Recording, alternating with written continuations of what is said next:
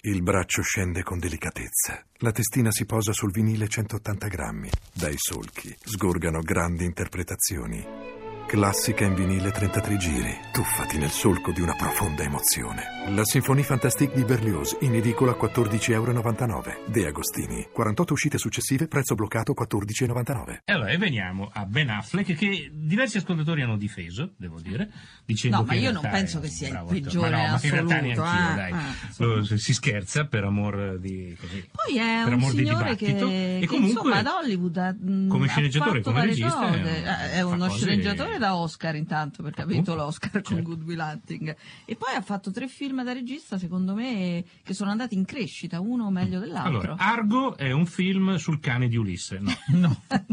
raccontatemelo, visto che voi l'avete visto. Argo è un film eh, tratto- ispirato a una storia assolutamente vera, che è quella della eh, missione attraverso la quale furono liberati e furono portati e riportati a casa una parte degli ostaggi americani durante il famoso sequestro nell'ambasciata di Teheran. Stiamo parlando del 1979 eh, ci fu l'irruzione dell'ambasciata americana, eh, un gruppo di dipendenti dell'ambasciata riuscì a fuggire eh, nel momento in cui l'ambasciata venne stretta d'assedio e a rifugiarsi in realtà ehm, nella vicina residenza dell'ambasciatore canadese e dove sono rimasti reclusi e nascosti e cercando di non far sapere neanche della loro esistenza per alcuni mesi.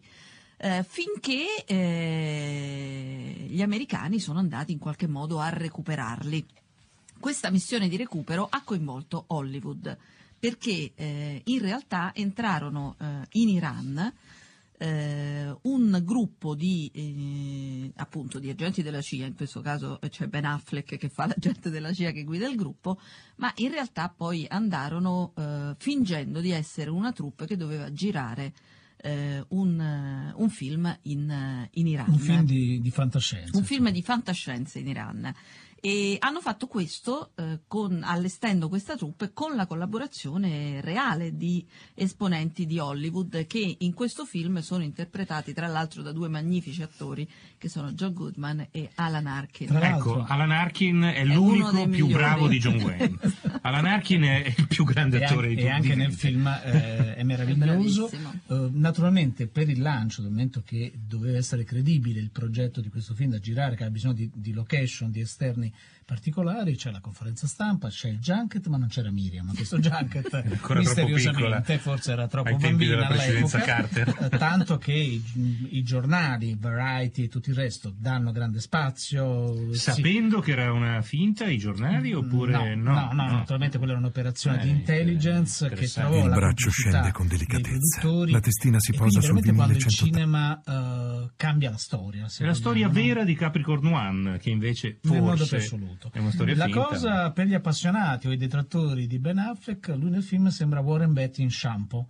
Nel Sì, senso ha che capelli ha, lunghi e e somiglia barbona. moltissimo Mm. eh, eh, perché in quegli anni si portava, Sì, sì. si portava tutto questo ed Devo è, costru- dire- è prodotto da Clooney dalla sua, dalla E sua da Grant. Heslov, che è il suo sì, socio. sono Sì, i sì, soci sì. di sempre ed è un film con un grande ritmo, con dei momenti molto interessanti che ti tiene col fiato sospeso anche se sai che poi l'operazione va a finire, va a finire bene ed è uno di quei film solidissimi no? in cui Mm. tutto sembra grandissima ricostruzione e ha un sapore e una visione, devo dire, eh, di un film degli anni 70, e non soltanto perché c'è la ricostruzione, ma per il tipo. Tra l'altro, poi incontrando Ben Affleck, il discorso è venuto fuori e lui effettivamente eh, ci ha raccontato che, che il suo cinema, il cinema che gli piace è quello, gli piace tutti Anche gli noi. uomini del presidente, i Bene. tre giorni del Condor e così via. Bene, mi avete convinto. Bene. Andrò a vederlo. Eh, no, no, sono serio e lo ascoltiamo Ben Affleck. Assolutamente c'è, sì. C'è una sua risposta in cui parla appunto del contesto politico che lui racconta nel film. Ben I'm not a Affleck. political expert or pundit, but I could tell you from my research and observation that the, the hostage crisis did Non sono un esperto di politica, non mi considero tale, ma posso dirvi, in base alle ricerche che ho fatto, che la crisi degli ostaggi apportò un danno irreparabile all'amministrazione Carter.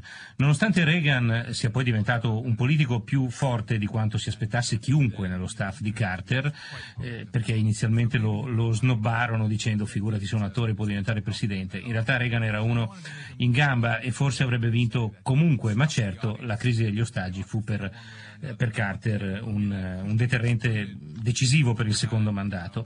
Io non volevo fare un film politico in sé, non volevo imporre le mie idee al pubblico e nemmeno fare una metafora, che so, dell'Iran di oggi.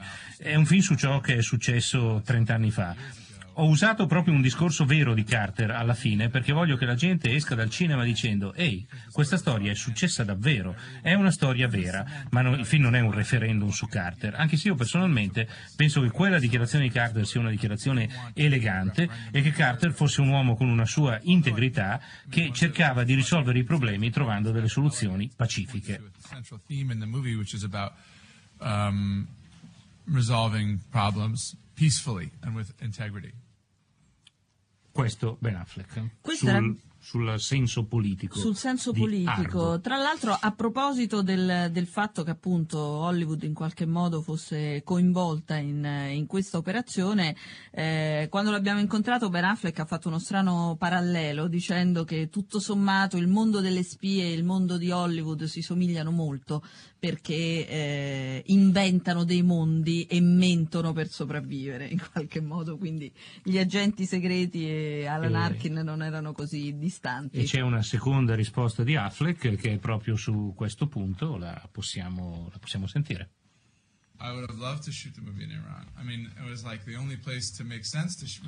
Questa è in realtà un'altra risposta eh, in cui Affleck dice magari avessi potuto girare davvero in Iran, sarebbe stato l'unico posto in cui fare questo film, per le location, per la gente, eh, per l'ambiente. Io credo che l'ambiente in cui giri influenzi fortemente la storia e gli attori e mi è spiaciuto non poterlo fare, ma sapevo che era politicamente complicato. Eh, anche se hai amici tra i registi iraniani, in realtà non possono aiutarti, loro stesso non possono girare film sulla politica del loro paese, devono usare delle metafore, fare film sui bambini, sulle famiglie, che se però sei capace di leggerli fra, fra le righe capisci che parlano d'altro. C'è la censura anche sul set in Iran, c'è sempre un personaggio che ti dice no, non puoi dire questo, non puoi dire quello, è molto frustrante. La gente si lamenta degli studios hollywoodiani, ma avere sul set un censore di una repubblica islamica è molto peggio. and they have a, a, a, in Iran, if you make a film, there's a censor that stands on the set. You know, as my friends were telling me, and so like you try to do something, and he goes, no, no, no, you can't say that. You know, no, no, no, you can't film that. And so it's, I can't imagine anything you know, more frustrating as a filmmaker. It's like uh, people complain about Hollywood studios. I just think like try having a you know a censor from the Islamic Republic standing next to uh, Iran. Che è successo? Sei degli ostaggi sono usciti da una porta sul retro. E dove sono? A casa dell'ambasciatore canadese. Le guardie della rivoluzione vanno porta a porta. Se quella gente muore, muore male. La Casa Bianca li vuole liberi tutti e sei. Penseremmo di usare delle biciclette. Gli consegniamo le sei bici e gli forniamo delle mappe. O se no, speditegli le rotellini e aspettateli al confine col Gatorade. Ci vorrà un miracolo per tirarli fuori. Nicoletto, che ti guardi? Ho avuto un'idea. Sono una troupe canadese di un film di fantascienza. Io volo a Teheran e ce ne torniamo come se fossimo una troupe. Devi aiutarmi a fare un falso film. Cioè, puoi venire a Hollywood a spacciarti per qualcuno senza essere nessuno. E ora possiamo sentire, se vogliamo, la terza risposta di Ben Affleck appunto sulla similitudine tra i, i cine, cinematografari di Hollywood e le spie. I don't want to come to this press conference and say that Hollywood is full of only lazy people who lie because it make it very hard for me to go home. No, non vorrei venire a una conferenza stampa e dire che Hollywood è una terra di cialtroni bugiardi perché vorrei poter tornare a casa.